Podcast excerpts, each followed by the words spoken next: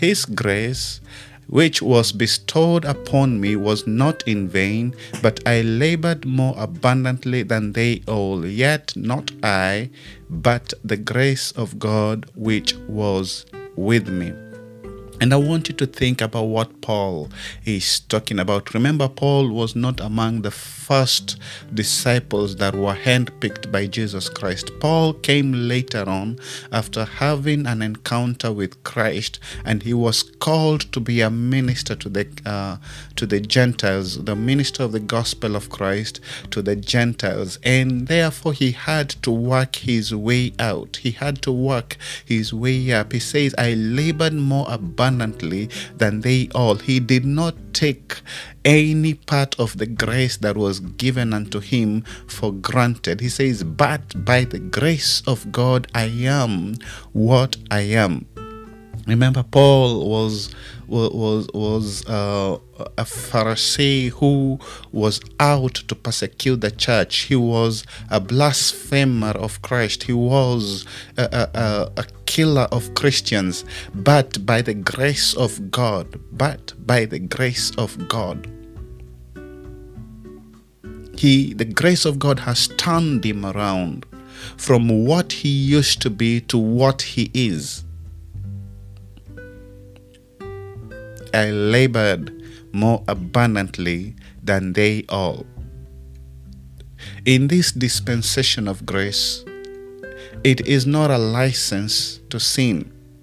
We do not entertain sin just because we have the grace of God. We do not sit back. It is not a license to be lazy. The grace of God actually demands that you work harder than you used to work before.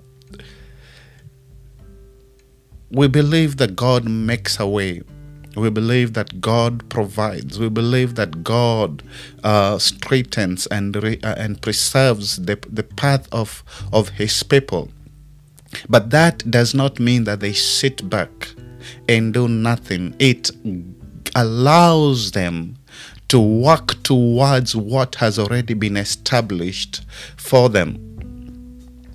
It is done, and now they work to get it done. You have been given a job. If you're one person looking for a job in this 2021, a job has been secured for you. Now you go and secure it by the grace which was given to you. I labored more abundantly than they all. You are in business, deals have already been secured for you. Now you work, go and secure those deals that have already been secured for you. Paul says that a crown has been say, set for me, a crown has been stored for me, and now I walk towards that crown. I don't sit back. I labored more abundantly, yet not I, but the grace of God which was in me. Now, I don't know what plans you have, I don't know what goals you have in life. If God is acknowledged in your life, if you have acknowledged God in all your ways and in all your thoughts, in all in your mind, in everything that you do, and you allow God to lead you, it is not for you to sit back. It is for you now to labor more abundantly to secure that which has already been secured for you. You are believing God for a healing. Now you work towards securing your healing. You're believing God for a breakthrough. Now you work towards that breakthrough. Let it be that the grace that has been bestowed upon you is not in vain. Yet while you are working hard, you do not credit yourself because of the labor that you have undertaken. No, you acknowledge it is the grace of God which is in you. This sets a good example to every follower of Jesus Christ. The gospel is not for the lazy people. You don't expect people to come to Christ unless you go out there in the grace that was bestowed upon you and you preach to them the message of the gospel. It is good to pray in private. It is good to believe God while you are by yourself. But you have been called and you are sent. You are called to send. And so when you're sent out, you go in the grace of God that has been bestowed upon you and you work tirelessly until you secure that which has already been secured for you. There are things about the grace of God that I want us to look into. Uh, Paul says that work out your salvation in fear and trembling, for it is God who works in you both to will and to do. And so there is the working out of, of your salvation in fear and in trembling, for it is God who works in you both to will and to do. And so this is a partnership. God is working in you. He is inviting you to partner with Him because you have authority, you have legal authority on this earth. God cannot move without you. You're believing God for a healing, He needs you to move so that you move in His grace to accomplish, to secure, to fasten that which has already been uh, uh, uh, uh given unto you.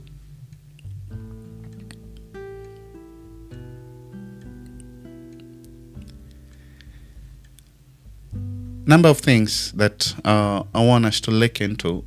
Um, the first one is to understand that our salvation is by the grace of God. Our salvation is by the grace of God. Now, to understand salvation, then we are invited into the heart of God. God has opened a window for us to see His heart. In the book of First John, chapter 4, verse 10, in this love, in this love, not that we loved God, but that He loved us and sent His Son to be the appropriation for our sins. KJV, which is displayed for you, says, Herein is love, not that we loved God, but that He loved us and sent His Son to be the appropriation for our sins.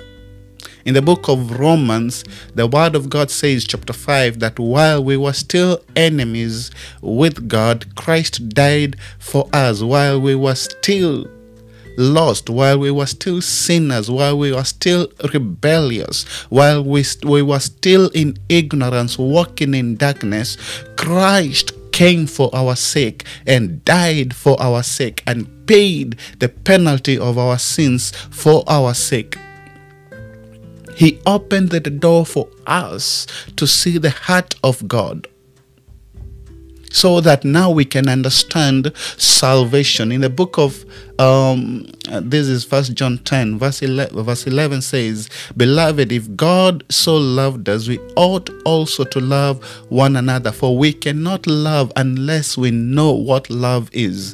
Verse uh, 12 says, No man has seen God at any time. If we love one another, God dwelt in us, and his love is perfected in us. Hereby know we that we dwell in him, and he in us, because he has given us of his Spirit, and we have seen and do testify that the Father sent the Son to be the Savior of the world.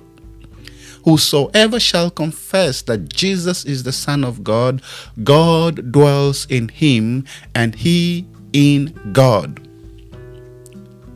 Entrance, an invitation to the heart of God, for that to understand the salvation that has been given unto us as a gift, then we are invited into the heart of God to know what it means to love because this is a demonstration of love. And we have known and believed the love that God had to us. God is love and he that dwelt in love dwelt in God and God in him. Herein is our love made perfect, that we may have boldness in the day of judgment, because as He is, so are we in this world. Has as he is, so are we in this world. There is no fear in love, but perfect love cast out fear, because fear hath torment. He that feareth is not made perfect in love. For we love him because he first loved us. And all this is made possible by the grace or through the grace of our Lord Jesus Christ. For by grace ye are saved through faith, that not of ourselves, it is the gift of God. It is not something we work towards to. Understanding salvation why God had to go to extra lengths to save us from our damnation, to save us from our destruction. And so he opens a window by his grace so that we see why God had to give us salvation as a gift and not as a merit, not as a reward. Salvation is not a reward, salvation is a gift. It is not something you work towards to. It is given to you. Gifts are given. Rewards, you work for them. In other words, we cannot secure salvation for ourselves. Even the strength to work, even the strength to to to to to uh, promote or rather to advance the gospel, it is not our own, it is by the grace of God. And as I said about Paul, remember, he was a blasphemer. Remember, he was a persecutor. He was a destroyer of the church. But by the grace of God, he became an apostle or to the Gentiles. He became a missionary. He became a statesman. He became a founder of churches. He became a soul winner. All this made possible by the grace of God. The grace of God allows us to see and to receive the gift of salvation. And we are able to receive that gift because now we have been invited into the window, or uh, we, a window has been opened, and an invitation has been sent to you and I to see the heart of God and why He chose to empty heaven so that you and I can be saved. We are saved from our destruction. We have received salvation by the grace of God. We have received salvation by the grace of God. Very important, very critical to understand.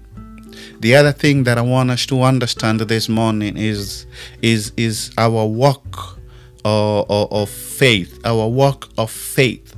In this walk of faith, there is the element of discipline in this walk of faith, there is the element of discipline. In the book of Timothy, I believe it's Second Timothy, uh, chapter three, verse sixteen. The scripture is given unto us for these things: one, uh, for sound doctrine; two, for uh, rebuke; three, for correction; and four, for training in godliness. And so, when we are taught the sound doctrine, when we sleep when we deviate from the sound doctrine, there is the rebuke, which is the discipline. Discipline is the rebuking and the correction, the rebuking and the correction, and then the training in godliness. And so Titus says this in the book of uh, uh, Second Titus chapter two, verse eleven and twelve. For the grace of God that brings salvation has appeared to all men, teaching us teaching us that denying ungodliness and worldly lusts we should live soberly righteously, and godly in this present age, in this present world. So, on one hand, we are to renounce ungodliness and worldly lust. On the other hand, we are to realize or to be aware of the newness of life that we should walk in. And so there is saying no to one and then the saying yes to another. There is a 180 degree turn. You stop going left, you start going right. You stop going south, you start going north. And all that comes through discipline.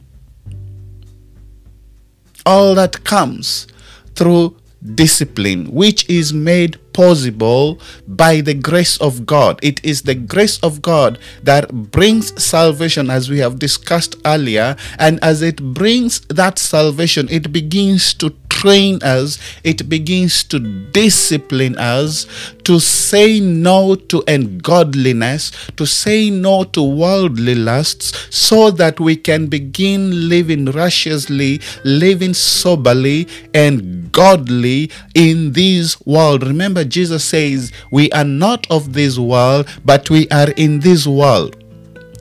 We are not of this world, meaning and signifying we are different, we are set apart, we are above the people of this world, but we live amongst them. That does not mean we do things as they do.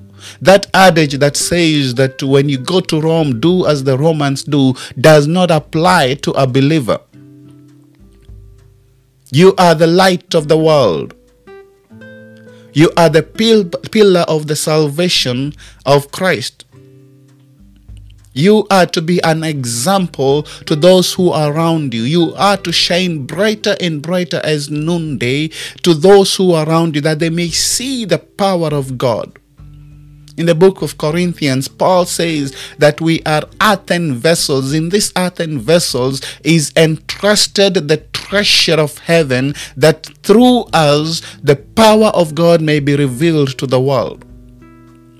And therefore, then there is a need to be taught. There is a need to be disciplined, to walk soberly, to walk righteously, to walk godly. All this is made possible by the grace of God. We cannot be saved by discipline. It is not the discipline that saves us. Salvation is a gift of God. And so we cannot be saved by discipline, but our salvation cannot be effective without discipline. Our salvation cannot be effective without discipline. There cannot be discipleship without discipline, and these two are not in conflict. Discipline in yourself to say no to ungodliness, to say no to worldly lust, that you can live soberly, righteously, and godly in this present age. It is not for you to run away from where God has called you to be. Some of you run from one state to another. Others run from one marriage to another. Others run from one school to another. Others run from one country to another. You're trying to look for a convenient place. You are trying to look for a place that works for you. Yet God has not called you there. God positioned you where you are. Where you are is not a mistake. You are there by the divine design of our Maker.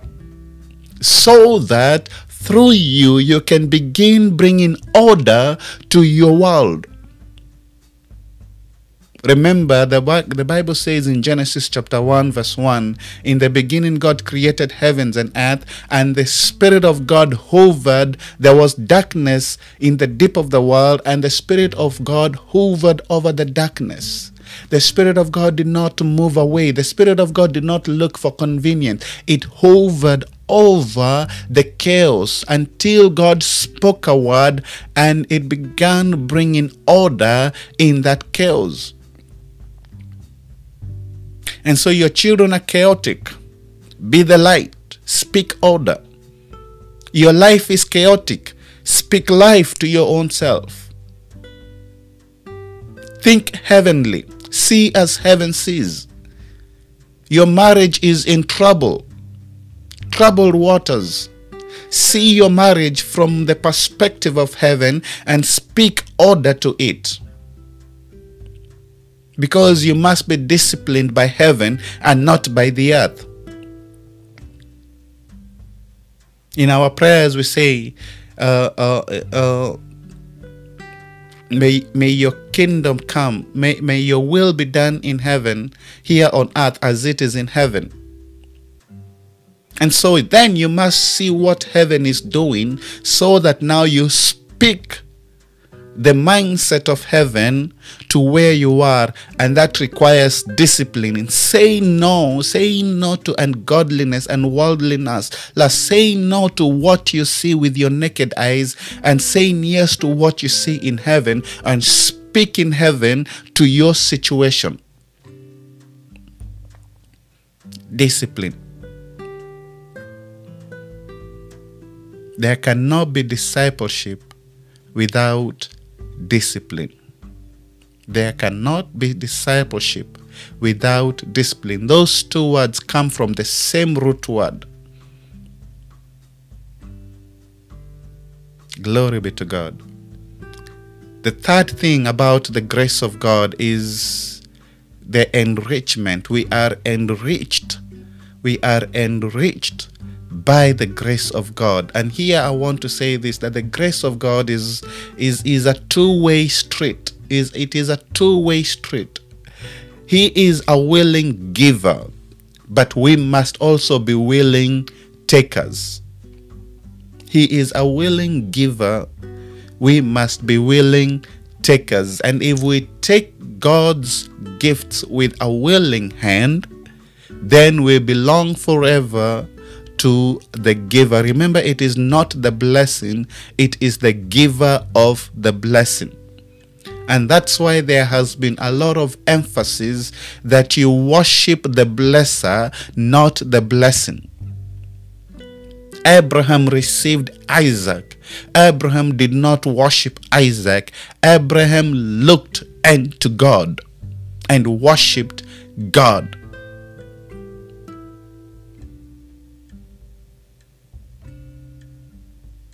because the grace of God is not cheap.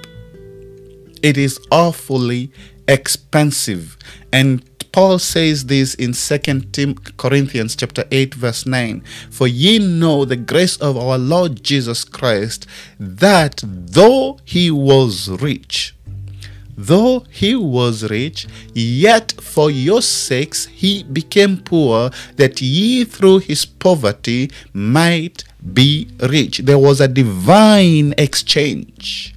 He took your poverty, He took your troubles. He says, Come and lay your burdens upon my feet. Take upon my yoke. It is light, it is easy, it is not burdensome. In First Corinthians, the commandment of the Lord is not burdensome. Let's have this divine exchange so that you can begin living an enriched life. I have come that you may have life and life more abundantly. All this is by the grace of God.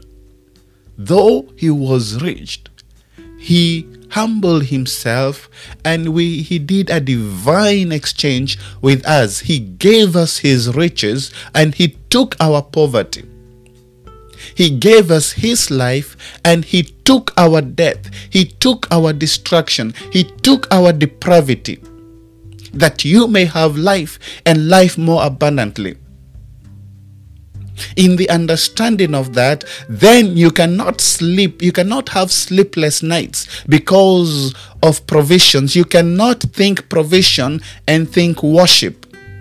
One must give way to another.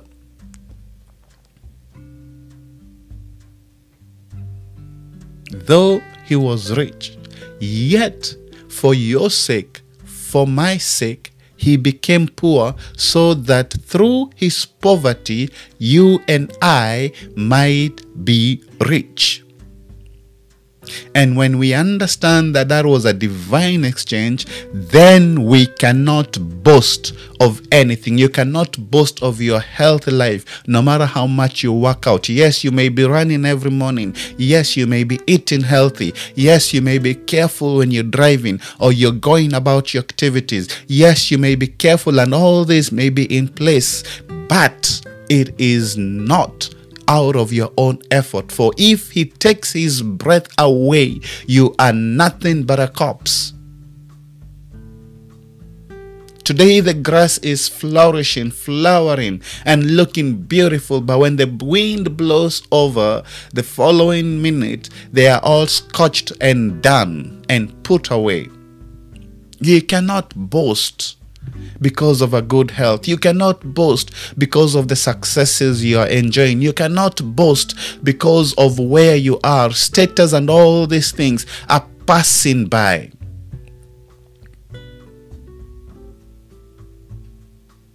You cannot boast of anything. We don't even belong to ourselves.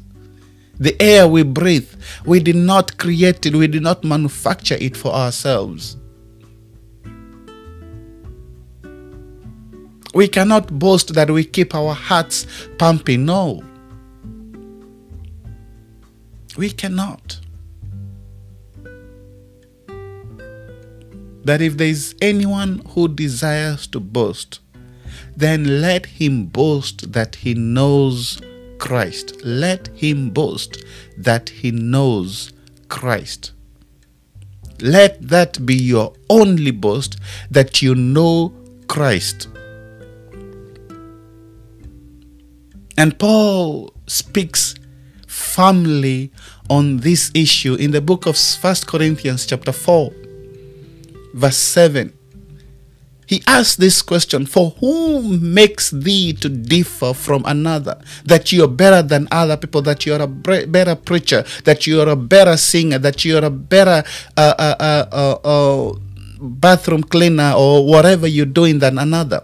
Who makes thee to differ from another? What hast thou that thou didst not receive? Now, if you thou didn't receive it, why dost thou glory as if thou hast not received it? Why do you glory? Why do you promote your gift above everybody else? That you're the best worship leader? What for? Who gave you that? You didn't have it in the first place. You did not have it in the first place.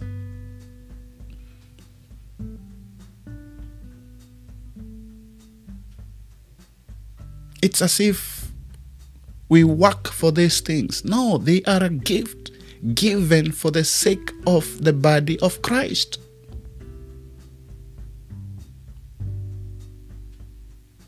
Until we understand that we are enriched by the grace of God, we will always go astray on these things. That's why the church of Corinthians had a lot of issues to a point where they forgot who they are and they began competing with one another based on how well equipped they were, bidding against one another.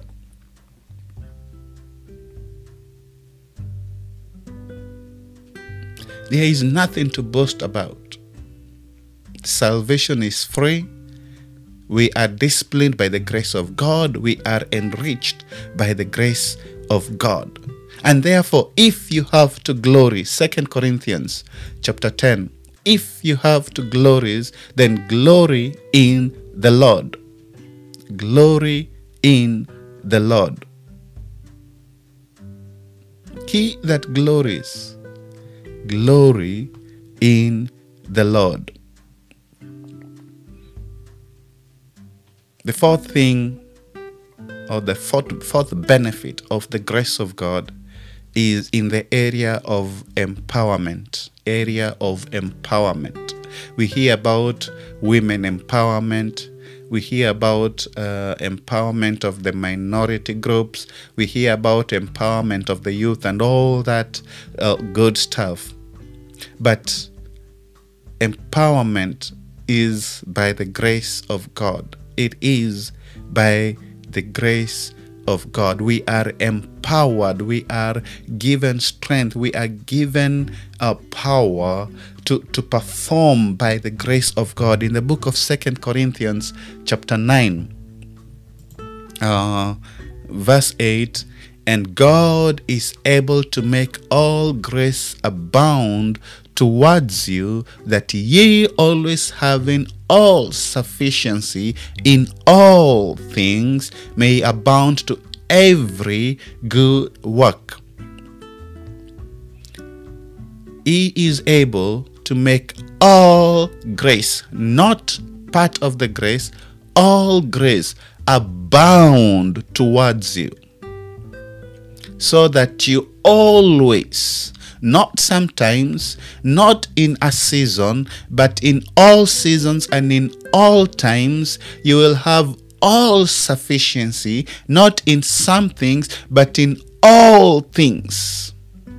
All that is to you help you abound to every good work, to perform every good work. It is by the grace of God. You are empowered by the grace of God. So whether you are asleep or awake, you are empowered. There is the grace of God that is made to abound towards you. When whether you are preaching, whether you are leading worship, whether you are helping in the kitchen department or in the children department, there is the abounding of the grace of God towards you for every good work that you partake in. Second Corinthians chapter 12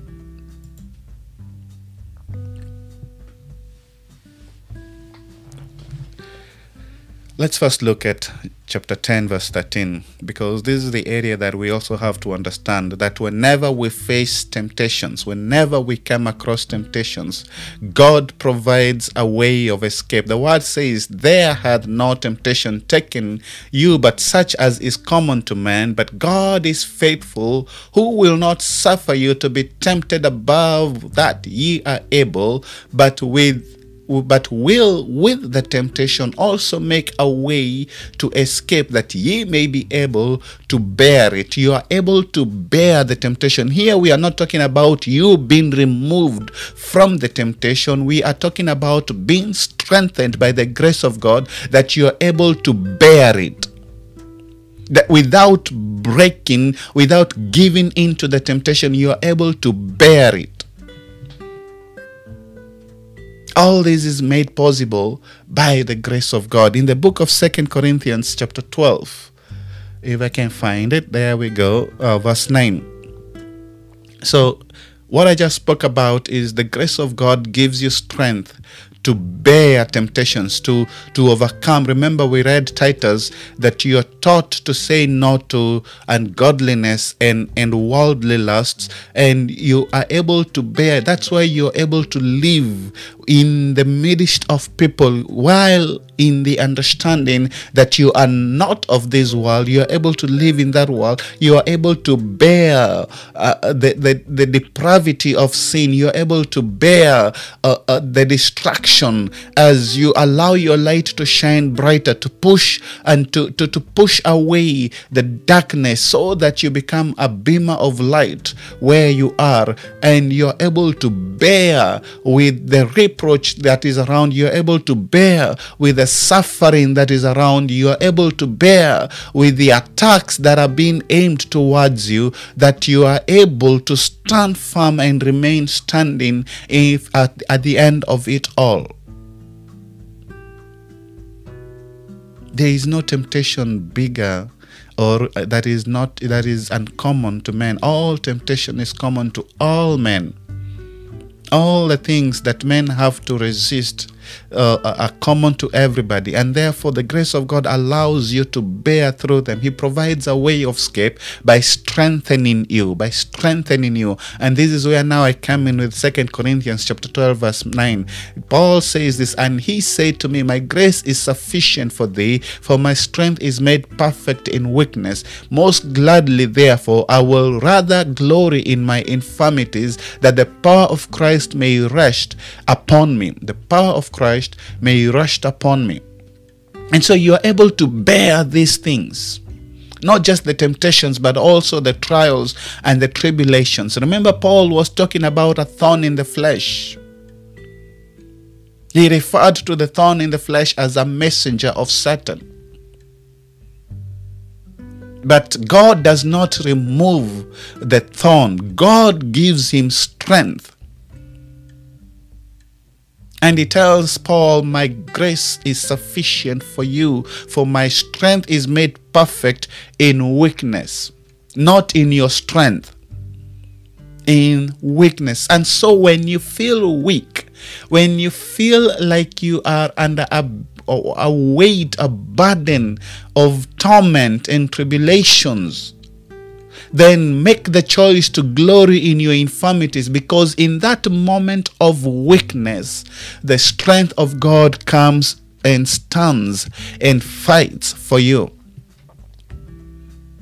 In the book of Second Chronicles, the eyes of the Lord are moving back and forth, seeking whose heart is stayed on him, who is firmly trusting him that he may show up strong and mighty on their behalf. In that moment of weakness, God shows up strong and mighty on your behalf. And when you understand that you are empowered by the grace of God, then you understand why Paul says that I rather glory in my infirmities, that the power of Christ may be rushed upon me because it is in that moment of trials it is that moment of tribulations it is in that moment when you are and when you're going through a temptation that you stand firm that the power of god may be revealed through you. There is a pattern there is a pattern being formed in your lives. Paul talks about this in uh, to timothy in the book of first timothy and he says that god chose him that in him he may develop a pattern of long suffering for those who around him, those who hear the message of the gospel, that they may know Christ, that they may see the power of God through your lifestyle. How you handle suffering matters a whole lot. How you handle temptations matters a whole lot to those who are around you, for they are watching you. They want to learn from you. They want to see the pattern of long suffering in you. They want to see a pattern of patience. They want to see a consistency in your love, even when they mean evil towards you. And Joseph was able to express this when he tells his brothers in Genesis chapter 50 that that which you did, that which was meant for evil, God meant it for good. It is not my place to take the place of God and to begin judging you. Or, or, or, or, or avenging for what you did. No, they want to see a pattern a consistency in you of love, of long suffering, of bearing with one another. Remember in the book of First Corinthians chapter 13, love bears all things. He love endures all things. Love hopes in all things. Love does not disappoint. Love does not fail. And people want to see a pattern, a consistency in that area.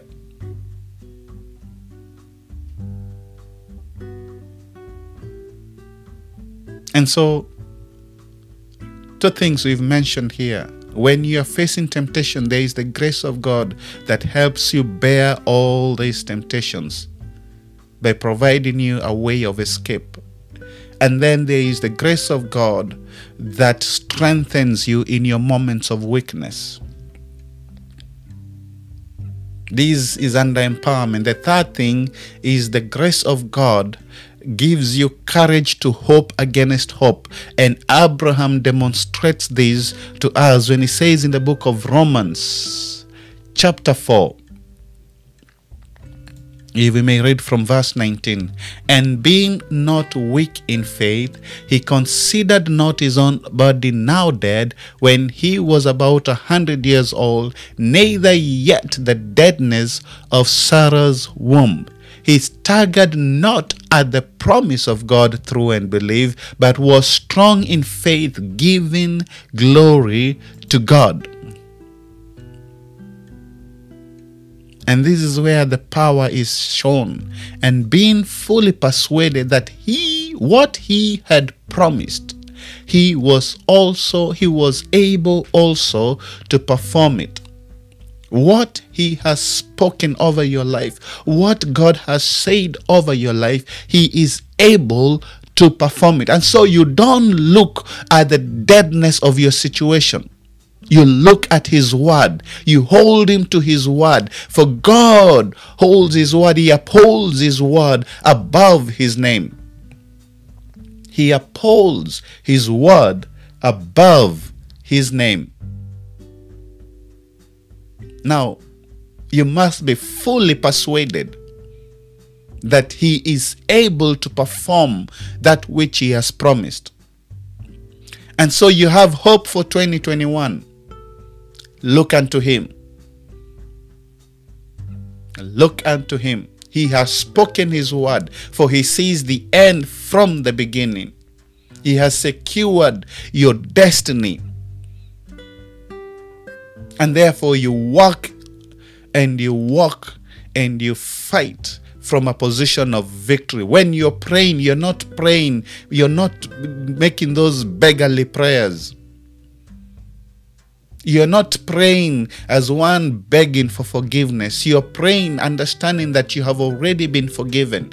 You are praying understanding that a breakthrough has already been secured for you. And so you pray from a position of victory and you begin claiming what has already been said over you. And not just claiming, walking and working towards it because the grace of God will abound you to every good work that you perform towards that which has already been secured for your sake. Remember, being not weak, there has to be a steadfastness in your faith, a firmness in your faith not considering your situations, not considering your circumstances, not turning your eyes from heaven to, to, to, to, to earthly things but setting your eyes towards heaven and your ears inclined towards God has said.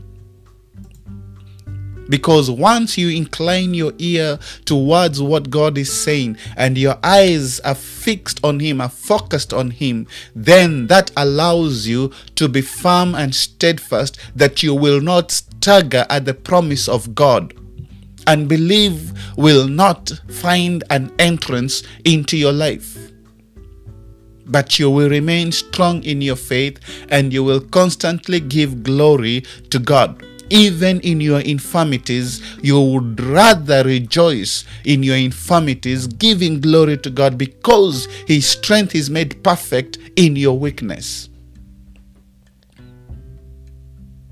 All this by the grace of God. And my friend, the word of God is very clear. Ephesians chapter 3, verse 20. Now unto him that is able to do exceedingly abundantly above all that we ask or think. He is able to do exceedingly abundantly above all that you ask or imagine according to the power that works in us. Glory to God. Amen and amen. It is by the grace of God that you are empowered for every good work. Now, the last thing that I want to look into uh, about the grace of God is the area of sustenance. Paul says it's not that we are sufficient of ourselves, our sufficiency is of the Lord. It is God who sustains us. Now, to understand this, Jesus says this in the book of John, chapter 10. And he says, My sheep hear my voice, and I know them, and they follow me. My sheep hear my voice, I know them, and they follow me. And I give unto them eternal life, that they shall never perish, neither shall any man pluck them out of my hand. Once you are in Christ, you are secure. It is Christ who sustains you, it is Christ who sustains your salvation. In as much as you work out your salvation in fear and trembling, there is a need to understand that it is God who works in us both to will and to do. Let your eyes be on Christ and Christ alone. It is He who preserves your ways. It is He who straightens your path.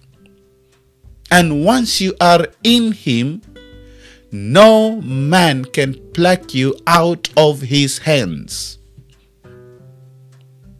You have entrusted your children into the hands of God. They are secure. Leave them there. Don't spend sleepless nights worrying about them. They are secure. You have trained them in godliness. Yes, you may see that things are not what you wanted or what you expected them to be. They may seem that they are lost out in the world, but if you had entrusted them in the hands of God, no man shall pluck them out of his hands. It is for this reason that the prodigal son, although he went his way and he was lost in the world, yet he was able to find his way back. When he was lost out in the world, it came to his senses that in my father's house there is plenty, there is plenty, there is enough even for the servants, and therefore I shall return to my father's house. Because he was a son. No man can pluck them out of his hands. Our teenagers, when they grow and they become young men and they tend to be lost into the world and we tend to call them the prodigals, we must understand that because we have committed them to Christ, we have taught them in godliness, God will collect all of them and will bring them back to Himself because no man can pluck them out of the hands of God. And as if that's not enough, Jesus says, My Father, which gave them me, is greater than all, and no man is able to pluck them out of my Father's hand. That is just to assure you that all that God has entrusted in you and you have given them back, as long as you have given your Isaac back to God, it becomes God's Isaac and a seed unto the generations yet unborn. This is why it is important to hand your marriage over to God. It is why it is important to hand your children over to God because if God does not watch over them, then no matter how much uh, how much you stay awake at night, you can do nothing. A city without walls is useless no matter how much a watchman sits uh, uh, awake throughout the night. And so God must watch over that city. God must watch over your family. God must watch over your home, over your ministry, over everything that He has entrusted in your hands. You must give them back to God. You must allow God to be God in your situations. God asks Moses, What's in your hands? It was a staff. And God tells Moses, Give me your staff. And God Moses obeys and gives God his staff, and it becomes God's staff. When God gave it back to Moses, Moses was able to do a whole lot with that staff because it became God's staff in Moses' hands. It is God who sustains you. Give Isaac back to God. Give Isaac back to God. Everything God has blessed you with, give them back to God because then, when you give them back to God, just as our, our senior pastor's wife said, that then your ministry becomes truly spiritual. It becomes a seed to the generations yet unborn because no man is able to pluck them out of my father's hands. And he says, I and my father are one. And so it is God who sustains you. You don't have money to pay rent or mortgage. It is God who sustains you. You don't have money to buy food and put food on the table. God will provide it for you. It is we who sustains us. We are saved by grace. We are sustained by grace. Our salvation is a gift of God, but our salvation is sustained by the grace of God.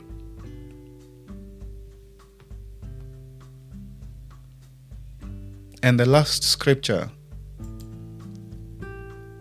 is in the book of Jude, and I think I will conclude with this. Jude chapter 1, verse 24 says, Now unto him that is able, he is able, he is willing to keep you from falling. Because it is he who sustains you, he is able to keep you from falling and to present you faultless before the presence of his glory with exceeding joy. And now, when we understand that it is He who keeps us, it is He who works us because He wants to present you to Himself faultless, blameless, without spot.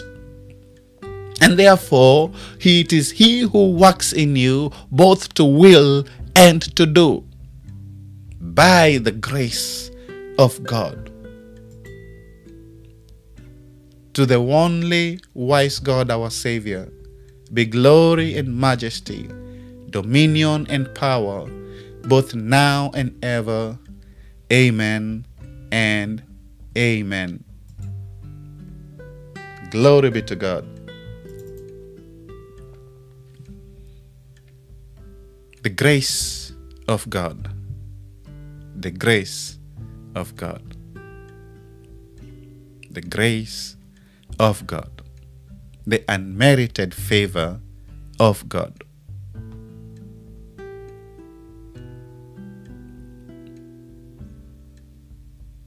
Once we understand the grace of God, then we can say, But by the grace of God, I am what I am.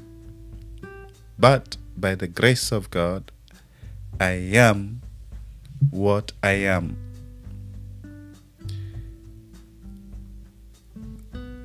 And none of that grace will be taken for granted. None of that grace will be taken for granted. I am who I am.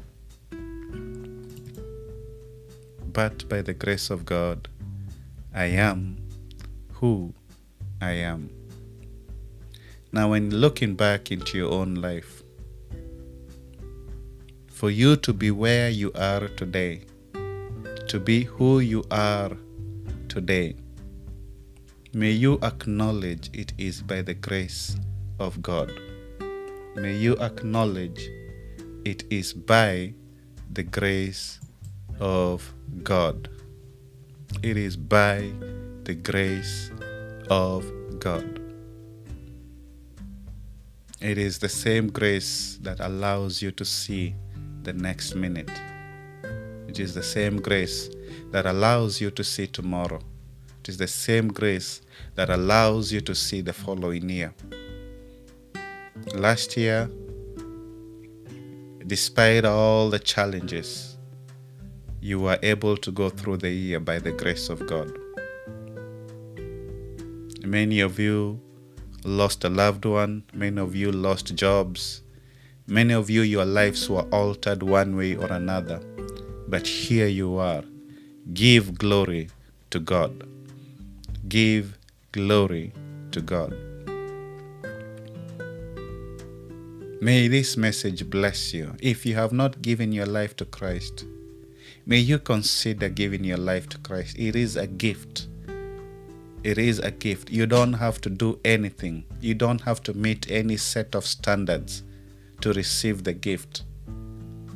Receive it. Freely it is given, freely receive it and then allow God to work in your lives. Allow the grace of God to lead you in your journey of faith, to strengthen you, to give you courage, to glory in Him whenever you're going through weaknesses or infirmities or challenges or tribulations. Whatever you encounter in your journey, the grace of God gives you the courage to glory in Him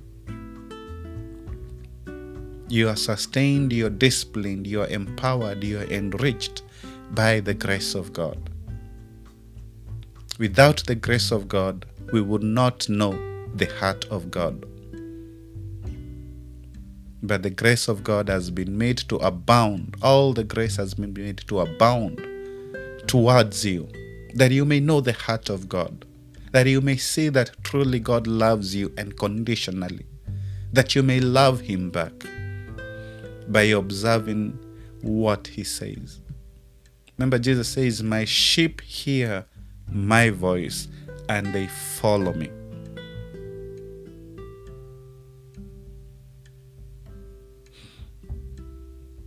Thank you for listening. May God bless you. May you have a wonderful day ahead of you.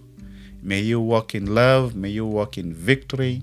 May the fruit of the Spirit be revealed through you to all who are around you.